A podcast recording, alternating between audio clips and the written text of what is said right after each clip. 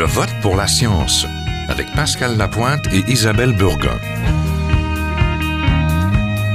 Bonjour à Je vote pour la science. Aujourd'hui, relations publiques, vous vous faites manipuler. Bonjour Pascal. Bonjour Isabelle. Que diriez-vous si vous appreniez qu'un ami à vous, une personne qui vous est très sympathique, a défendu un politicien indéfendable? Alors, c'est une des tâches et une des moindres tâches qui ternit des films de, relations publiques qui sont pourtant demeurés parmi les plus importantes au monde. Au fil des décennies, des plans de communication parfois douteux ont surgi et c'est là dans l'actualité. Mais en général, une firme de relations publiques n'aime pas surgir dans l'actualité. Son travail doit se faire dans l'ombre. Son travail vise à braquer les projecteurs sur son client et non sur elle. C'est donc tout le contraire qui s'est produit en novembre lorsque l'une des plus grandes firmes de relations publiques du monde, l'américaine Edelman, a vu son plan de communication être dévoilé par Greenpeace. Un plan de communication visant à vendre aux Québécois le pipeline Énergie Est qui doit être construit entre Montréal et l'Est du Québec. Alors, dans ce plan, les relationnistes suggèrent à leurs clients, la compagnie pétrolière TransCanada Pipelines, de financer des groupes de citoyens soi-disant indépendants qui défendraient l'intérêt du pipeline dans leur communauté. On cible aussi des gens influents qui seront sympathiques à la cause et la défendront sur la place publique. Bref, on imagine toutes sortes de voies détournées pour vendre une idée sans dire que ça provient de la compagnie pétrolière elle-même. Oui, les relationnistes et TransCanada se sont défendus du fait qu'il ne s'agissait que de propositions et que celles-ci n'ont pas été mises en application. TransCanada a annoncé qu'elle mettait fin à ses relations avec Edelman. Sauf que pour les experts du domaine avec qui on va parler aujourd'hui, ce plan n'a rien d'extraordinaire. Au contraire, il est très familier. Et du coup, ça nous amène à nous poser des questions sur la façon dont des débats sur un enjeu scientifique sont manipulés par des relationnistes ou par des compagnies qui ont évidemment un intérêt très fort à manipuler ces débats. Avec nous en studio, Yves Gingras, historien sociologue des sciences de l'UQAM, auteur de livres dont le dernier portait sur la, dérive. Les dérives de l'évaluation de la recherche. Voilà. Oui. Donc, on a aussi en studio avec nous Alexis Udelot, qui vient de terminer sa thèse de doctorat également sur les relations publiques comme outil de manipulation de l'opinion publique.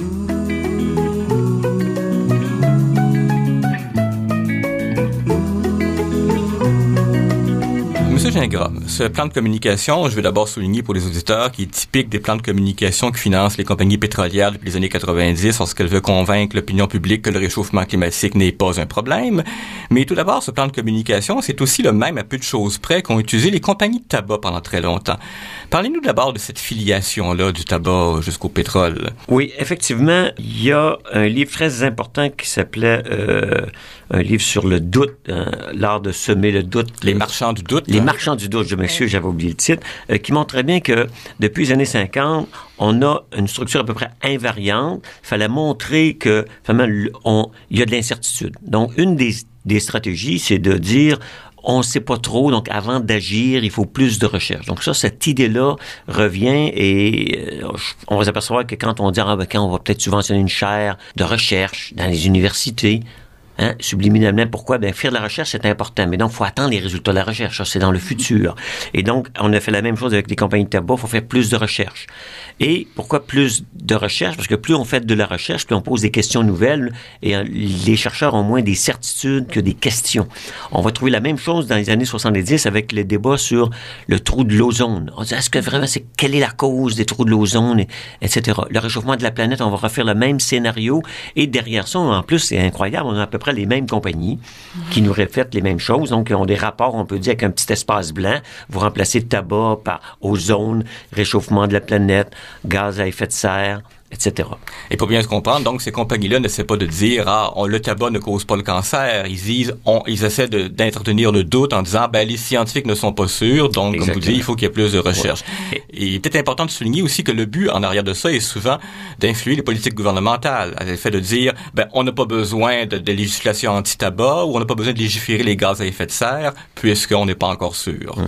Et c'est tellement vrai qu'il y a une chose qui est très importante dans le cas du, du tabac qui peut paraître assez extraordinaire, c'est que les avocats des compagnies de tabac disaient à leurs clients, mais vous avez un laboratoire de recherche dans lequel vous êtes en train de faire des recherches pour voir la nocivité du tabac. Fermez ces laboratoires-là.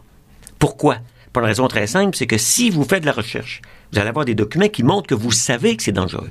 Si vous ne faites pas de recherche, vous dites, ben on ne le sait pas, nous, que c'est dangereux. Voyez-vous, donc, l'agnotologie, donc l'idée aussi de semer le doute, non seulement le doute, mais l'ignorance. L'ignorance est important. Si vous ignorez une chose, bien que nul n'est censé ignorer la loi, vous pouvez dire que vous le saviez pas. Ben, les compagnies de tabac ayant fait des recherches, on a maintenant tous les documents qui montrent que les laboratoires avaient montré la toxicité et l'accoutumance gérée par la nicotine. Ils avaient démontré aussi que les soi-disant cigarettes douces n'étaient pas plus douces, avaient le même effet. Ça, c'est dans des rapports qui étaient secrets, mais qui sont devenus publics. Donc, en disant fermez vos laboratoires, c'est une façon pour les avocats de dire comme ça, vous ne pourrez pas être poursuivi d'avoir menti. Hmm.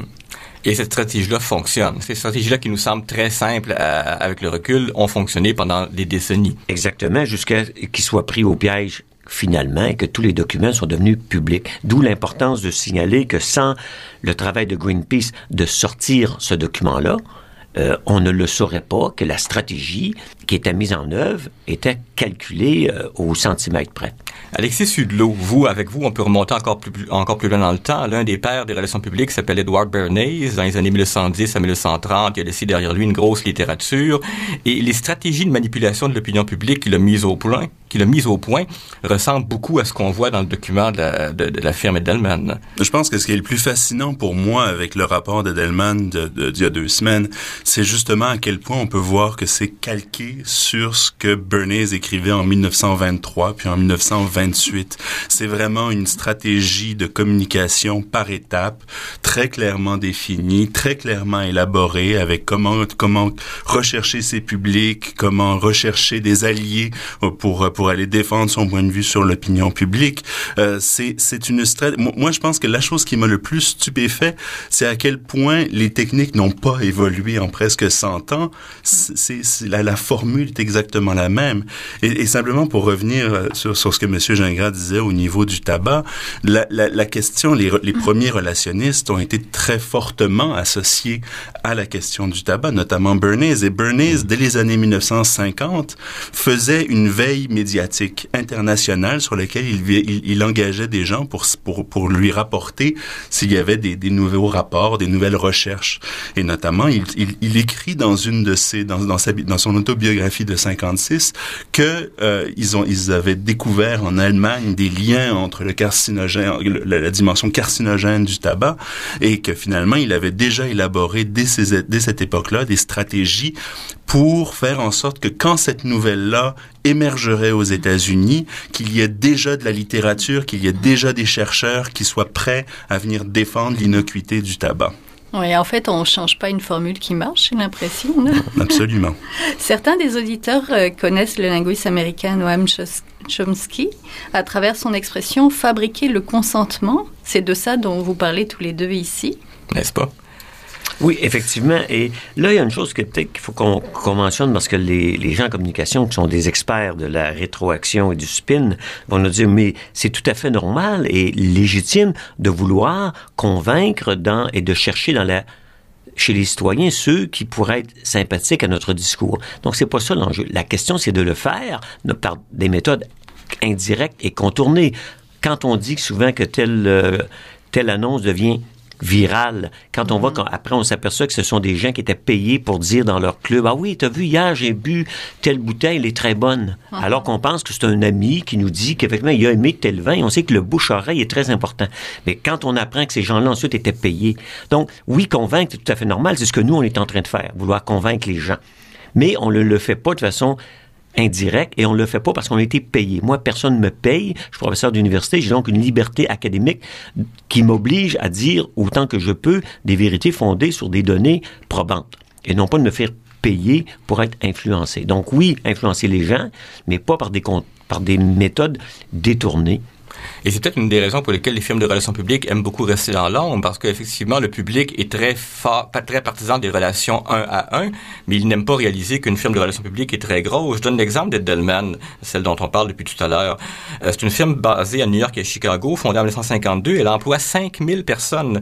Elle a compté parmi ses clients Shell, le gouvernement de l'Arabie saoudite, l'Institut américain du pétrole, qui est un gros organisme de pression financé par les pétrolières. Et on voit, on lit dans le document que l'usage par cet Institut du pétrole depuis 2007 d'outils Internet, comme des blogs, soi-disant créés par des citoyens indépendants pour organiser et mobiliser. C'est décrit par Edelman comme un exemple de succès qu'il faut réutiliser. Oui, ils ont tendance à se faire aussi attraper les culottes baissées à Delman. Il y a quelques années, ils se sont dans, dans, dans il, y avait une, une émission à Radio Canada, à la CBC de Radio Canada sur euh, le sur les relations publiques, l'histoire des relations publiques. Et ils, ils, avaient en entrevue le président d'Edelman, lui demandant mais qu'est-ce que vous pensez au juste de ces de ces groupes astroturf, c'est-à-dire des groupes qui n'ont pas de racines, qui sont du gazon artificiel essentiellement? Et il avait dit, le président avait dit, ah, mais ça ne fonctionne pas ces stratégies, c'est pour ça qu'on les on les défend pas, puis c'est quelque chose qui on n'utiliserait jamais ça. Et deux semaines après, plus tard, il s'est fait la, compagnie s'est fait attraper une immense stratégie de Walmart avec supposément des citoyens qui faisaient le tour des États-Unis allant d'un stationnement de Walmart à l'autre qui s'appelait Walmarting Across America était en fait rédigé par les rédacteurs d'Adelman. Donc c'est pas véritablement la première fois qu'ils se font attraper avec ce genre de scénario. Mais il y a un exemple encore plus grave, c'est qu'on s'aperçoit que on vit dans un monde orwellien, hein, le fameux roman d'Orwell 1984, où on manipule le langage en disant la guerre, c'est la paix, hein, etc. Et ça, quand on voit les organisations qui font la promotion d'un discours, c'est toujours un discours qui est promu derrière une, un nom qui a l'air sympathique. Par exemple, Friends of Science, les amis de la science. Bien sûr, les amis de la science, ce sont des gens qui devraient faire la promotion de la science. Or, ce sont eux qui viennent nous dire que le réchauffement de la planète, c'est dû au Soleil et non pas aux humains. Ils ne s'appellent pas les ennemis de la science parce que personne ne les écouterait. Donc, la manipulation par des titres ronflants fait que on, on, on, sème un doute et ça va générer chez les gens un scepticisme infini. Qui dit vrai? Vous savez, dans les années, je pense, 70, il y avait une superbe émission à la télé qui s'appelait Qui dit vrai? Il y avait trois personnes. Chacun disait je suis Yves Gingras. Le deuxième disait je suis Yves Gingras.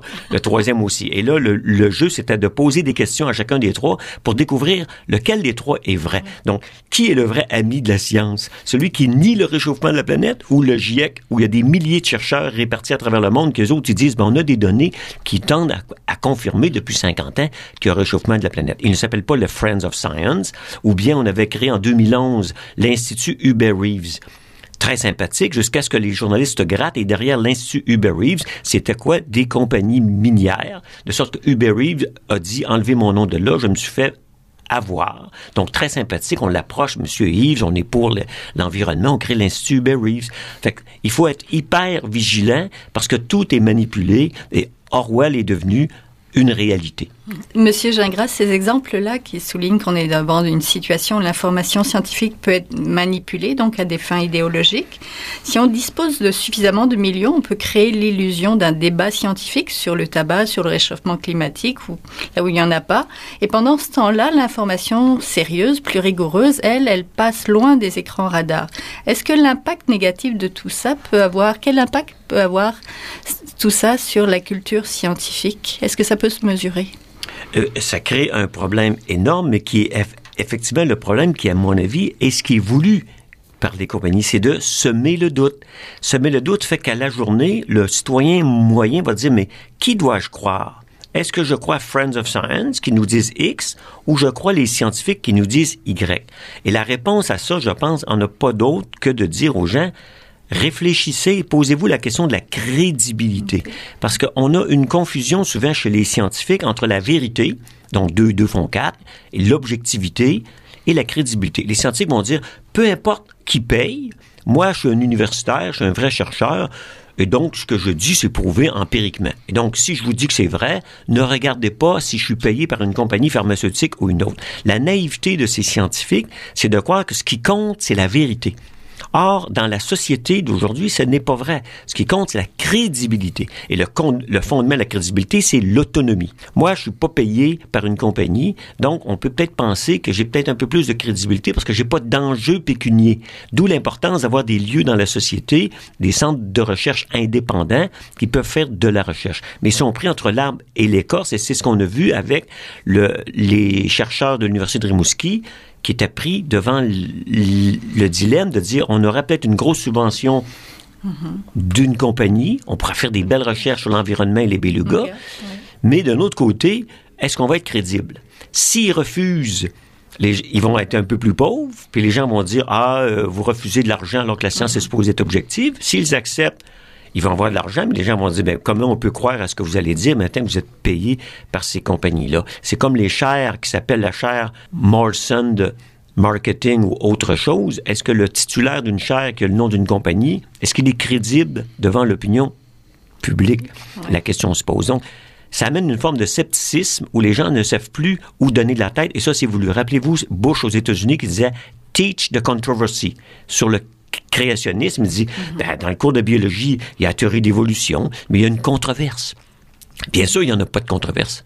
Dans la communauté scientifique, il n'y a pas de controverse. Mais l'idée de communication, c'est qu'il y a une controverse publique. Lorsqu'un économiste nie le réchauffement de la planète, qu'est-ce qu'il connaît sur la physique de l'atmosphère? Rien. Donc, c'est pas une controverse. Donc, ce but est voulu et est atteint en bonne partie. Les gens ne savent plus où donner de la tête. Monsieur Hudo, du point de vue des films de relations publiques, ce, genre de stratégie-là, ça nuit pas du tout à leur réputation. On en parle ici avec indignation, mais une firme de relations publiques peut euh, déclencher cette stratégie-là, défendre le pétrole au dépens des belugas, et elle s'en sort avec les honneurs. J'ai un exemple, la plus grosse firme de relations publiques du monde, Burston Marsteller, qui a eu parmi ses clients des pétrolières, mais aussi le gouvernement du Nigeria à l'époque où il était accusé de génocide au Biafra, le gouvernement militaire de l'Argentine qui voulait redorer son image après avoir, fait disparaître 35 000 opposants, et le gouvernement de l'Indonésie après les massacres au Timor oriental. Et c'est une des plus grosses firmes de relations publiques au monde. Mais absolument, mais il faut pas non plus oublier une chose, c'est que le problème majeur est un problème de langage. Il y a énormément de types de relations publiques, il y a énormément de types de relationnistes. Je veux dire, on a eu la mort de, de, de M. Béliveau, qui était capitaine du Canadien, et après sa retraite, il est devenu directeur des relations publiques du Canadien de Montréal. Je pense qu'il y a personne qui va aller dire que ce monsieur, extraordinairement honorable et respecté, a payé pour avoir des blogueurs dire des bons mots sur le Canadien de Montréal. Pourtant, il est un, il est un, il est par définition un relationniste. Et d'autre part, vous avez des compagnies comme Edelman, comme Burson Marsalis, comme euh, euh, Hill Norton, qui vont prendre les clients les plus, euh, parmi les plus discutables en matière d'éthique de la planète. Et Pourtant, et c'est important de le dire, dans la plupart des cas, même ces clients qui peuvent paraître, dont, dont les activités peuvent paraître douteuses d'un point de vue éthique ou moral, ne font pas de choses qui sont illégales. Et c'est important de le dire. Ils exploitent des failles dans le système, dans le système médiatique notamment, qui fait en sorte que les journalistes ont besoin d'informations. Ils ont besoin d'informations spectaculaires et les relationnistes sont extraordinairement adroits pour leur donner et leur fournir cette information-là. Ce qui fait en sorte qu'un journaliste qui a besoin de fournir euh, trois, trois nouvelles dans la journée, mais c'est certain qu'il va être attiré par un beau dossier de presse bien fourni dans lequel on annonce une nouvelle chaire de recherche sur euh, sur les belugas ou sur euh, sur euh, le tabac ou sur quoi que ce soit, ils vont être attirés par ça. Ben, ça m'amène à une remarque à ce sujet-là. Les chercheurs et la population en général ont souvent pour réflexe de blâmer les journalistes pour une mauvaise information, mais on est dans un contexte économique où les budgets pour les médias rétrécissent, alors que selon les derniers chiffres qu'on a pu voir, au Québec, il y aurait désormais six relationnistes pour un journaliste. Est-ce qu'il serait pas temps à la population d'apprendre à blâmer les relationnistes? Non, je, je, ne pense pas. Je pense que le problème majeur est, est la finalité même du, du, des médias et des journalistes pour la plupart. Je parle pas évidemment de, de, de, de médias, de médias nationaux ou de médias d'État, euh, mais je parle par exemple à partir de la fin des années 1900, il y a eu une marchandisation de l'information. Je veux dire, on a commencé à fonctionner par un modèle publicitaire qui a fait en sorte que désormais l'important n'était plus tant de garder l'auditoire informé, mais de garder l'auditoire intéressé pour attirer le plus d'annonceurs possible à un plus grand nombre de, d'auditoires. Et, le problème, à mon avis, se trouve là-dedans, se trouve dans le, le, le, fonctionnement du média en tant que format commercial. Mm-hmm. euh, c'est évident que c'est facile à critiquer, c'est presque impossible d'imaginer un modèle qui est différent aujourd'hui avec plus de 100 ans de distance, mais à la base, blâmer les relationnistes là-dedans, c'est, ça a toute pratique faux parce qu'ils ne font que profiter d'une faille qui a été ouverte par les grands médias. Même chose pour hmm. les journalistes aussi. On peut pas blâmer les journalistes d'aller de, d'aller chercher des rapports qui sont bien faits et des informations qui sont faites par des professionnels. Ils ont besoin de ce genre de raccourcis pour pouvoir remplir les exigences du métier. Mais tout ce qu'on doit leur demander un petit peu plus aux journalistes, contrairement aux relationnistes, c'est de dire, comme vous savez que c'est fait par des relationnistes, il faut que vous ayez une formation minimaliste sur la rhétorique et on sait que la plupart des discours, comme vous dites, suivent la loi parce qu'effectivement, ils, ils peuvent pas aller contre la loi. C'est ce qu'on peut appeler les mensonges par omission. Lorsqu'on annonce en grande pompe, par exemple, une compagnie n'offre plus de prospection à Kakuna, ça donne l'impression ils sont bien gentils. Or, le journaliste dit, ben écoutez, son permis vient échéance le 30 octobre. Donc, effectivement, c'est pas un mensonge d'avoir dit on n'en fera plus, mais c'est un mensonge par omission de dire ben, on n'en fera plus parce qu'on ne peut plus en faire, parce que notre permis est terminé. il faudrait demander un nouveau permis. Et pour demander un nouveau permis, on sait qu'on l'aura probablement pas. Donc, c'est de dire les choses, c'est vraiment le spin. Et ça, le journaliste doit non pas répéter ce que le rapport contient, mais de rappeler, de dire, que ce rapport-là a été subventionné par tel tel. Là, il fait son travail de mettre un contexte critique. Et là, le citoyen dit, ah ben là, je comprends, son permis de échéance. Donc, l'argument du spin vient de tomber parce que le journaliste l'a déconstruit. Donc, la déconstruction des discours, on est dans le monde de la communication à 100% d'où le fait que Orwell est le livre le plus fondamental à lire de nos jours, avec Barnes, effectivement, sur la propagande. Ce sont des livres de référence que les journalistes doivent dire on me dit ça, je dois pas uniquement le répéter comme un haut-parleur, mais le déconstruire et le mettre dans un contexte. On dire ça doit être des lectures obligatoires à l'école aussi, c'est pas seulement les journalistes. Exactement. Mais c'est aussi parce que on vit maintenant dans de l'information continue. Les journalistes maintenant doivent alimenter cette machine-là en presque en temps réel. C'est très très très rapide. Donc avoir un beau communiqué bien puncher, c'est beaucoup plus facile que des fois un rapport complexe écrit par un scientifique qui est pas formé forcément à la communication et ça demande beaucoup plus de, en fait de connaissances ou de temps pour aller justement approfondir ça et l'amener au public aussi, un temps qu'ils n'ont pas. Et c'est un des problèmes majeurs à mon avis. Ce n'est pas tant l'existence des relationnistes. Mhm. Les relationnistes font des choses pour rendre un message plus attirant, plus susceptible d'être pris et plus susceptible de, de, de, de, faire le débat dans la société. À mon avis, le problème majeur aussi, c'est que les défenseurs de l'intérêt public, que ce soit les scientifiques qui sont des affiliés, que ce soit des journalistes qui, qui font des enquêtes approfondies, que ce soit des groupes, de, des, des, groupes écologistes ou des groupes citoyens qui, qui se battent contre les, les inégalités, etc. Ce genre de groupe-là n'ont pas vraiment les moyens ou n'ont pas l'habitude de faire appel à de tels spécialistes. Et il y a évidemment la question du coût. On mhm. en revient à cette question-là. Je veux dire, le fait d'engager une firme comme Edelman, c'est pas exactement exactement bon marché et je ne pense pas que les euh, que qu'une firme comme que qu'un groupe comme euh, Greenpeace ou comme euh, Oxfam seraient en mesure, seraient en mesure de, de, de, de, se prévaloir de ce genre de service. Par contre, en s'intéressant et en s'informant sur ces stratégies-là, et il y a d'innombrables relives qui sont, on parlait de Bernays, on parlait, il y en a, il y en a bien d'autres, en connaissant les recettes, ils seraient certainement bien mieux équipés pour présenter leur message plus efficacement et surtout pour faire face à, cette, à, ces offensives du point de vue des intérêts privés. Ben, j'ai un chiffre à ce sujet-là pour vous. TransCanada Pipeline, c'est une capitalisation boursière de plus de 39 milliards de dollars. En 2012, leur PDG a gagné 8,7 millions quand on additionne salaire et bonus. On est un petit peu loin de ce qu'une université pourrait se payer comme stratégie de communication. Il y a euh, aussi le fait que, que c'est comme les compagnies qui se payent un bon avocat. La, nécessité, la, capacité de pouvoir se payer un bon avocat. Moi, je pense souvent à une petite maison d'édition Éco-Société qui a de, la misère à se défendre après quand elle fait un livre bien écrit, bien documenté, qui se vend bien, et la compagnie dit non, non, non, non, là ça marche pas. Mon avocat va vous appeler.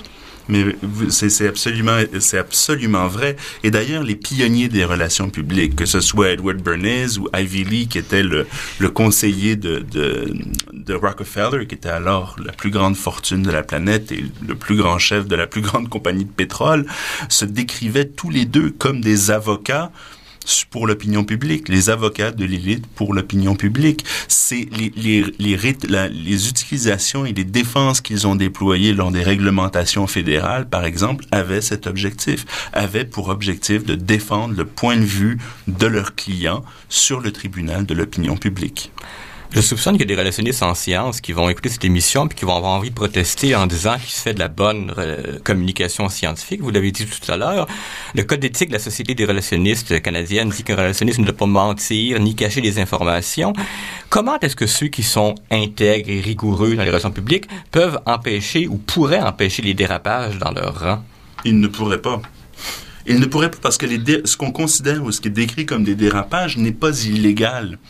Et, et, de certaines manières, ça peut être parfaitement défendu. Euh, je veux dire, la question, la stratégie d'Edelman, quand on la décompose, mis à part peut-être certains points, notamment le fait de payer des blogueurs pour, pour rapporter, qui, on, on peut dire qu'il y, y, a des problèmes d'éthique, mais le reste, il n'y a rien de scandaleux véritablement là-dedans. Et quelqu'un qui travaille pour faire publiciser des, réussites scientifiques ou des avancées de la science, vont, va se retrouver devant la difficulté d'être associé avec d'autres relationnistes qu'ils sont moins. Et c'est une des raisons principales pourquoi beaucoup de gens refusent de, se décrire comme relationnistes, préfèrent se présenter comme, euh, comme je le fais, en consultant en communication stratégique ou d'autres termes qui permettent justement de s'éloigner de cette, de cette définition-là.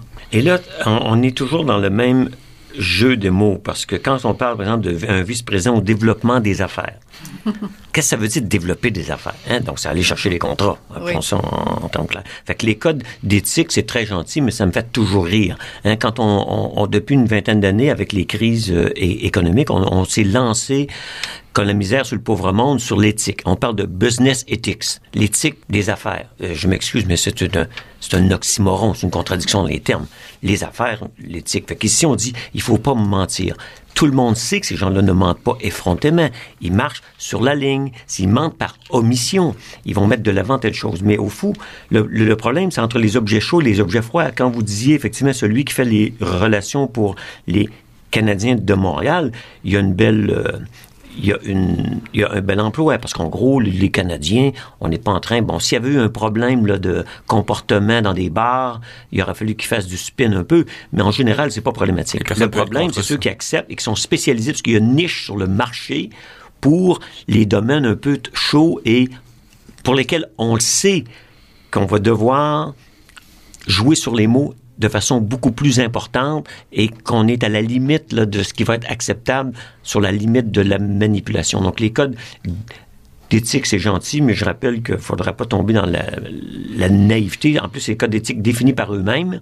Hein? Donc, euh, ils vont dire qu'ils ont suivi leur code d'éthique. Toutes les compagnies qui ont donné de l'argent au gouvernement ont, ont, toujours dit que oui, en gros, ils avaient suivi leur code d'éthique jusqu'à temps qu'on démonte. Donc, la solution, c'est ce que fait Wikileaks, c'est ce que fait tous les tous les coulage de documents mmh. sur les compagnies. Et ça, c'est un travail euh, qui est le plus important. Lorsque les documents coulent, les masques tombent.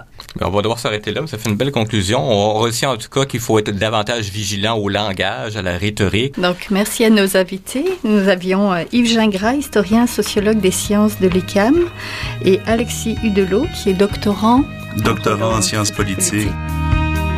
C'est tout pour cette semaine. Je vote pour la science. C'est une production de l'agence Science Presse à la régie Guy La France. Vous pouvez réécouter cette émission et les précédentes aussi sur le site de l'agence Science Presse à www.sciencepresse.qc.ca. On va mettre les liens des textes pertinents, ce qui a été discuté aujourd'hui. À la semaine prochaine. Jin Jiahua est un chercheur typique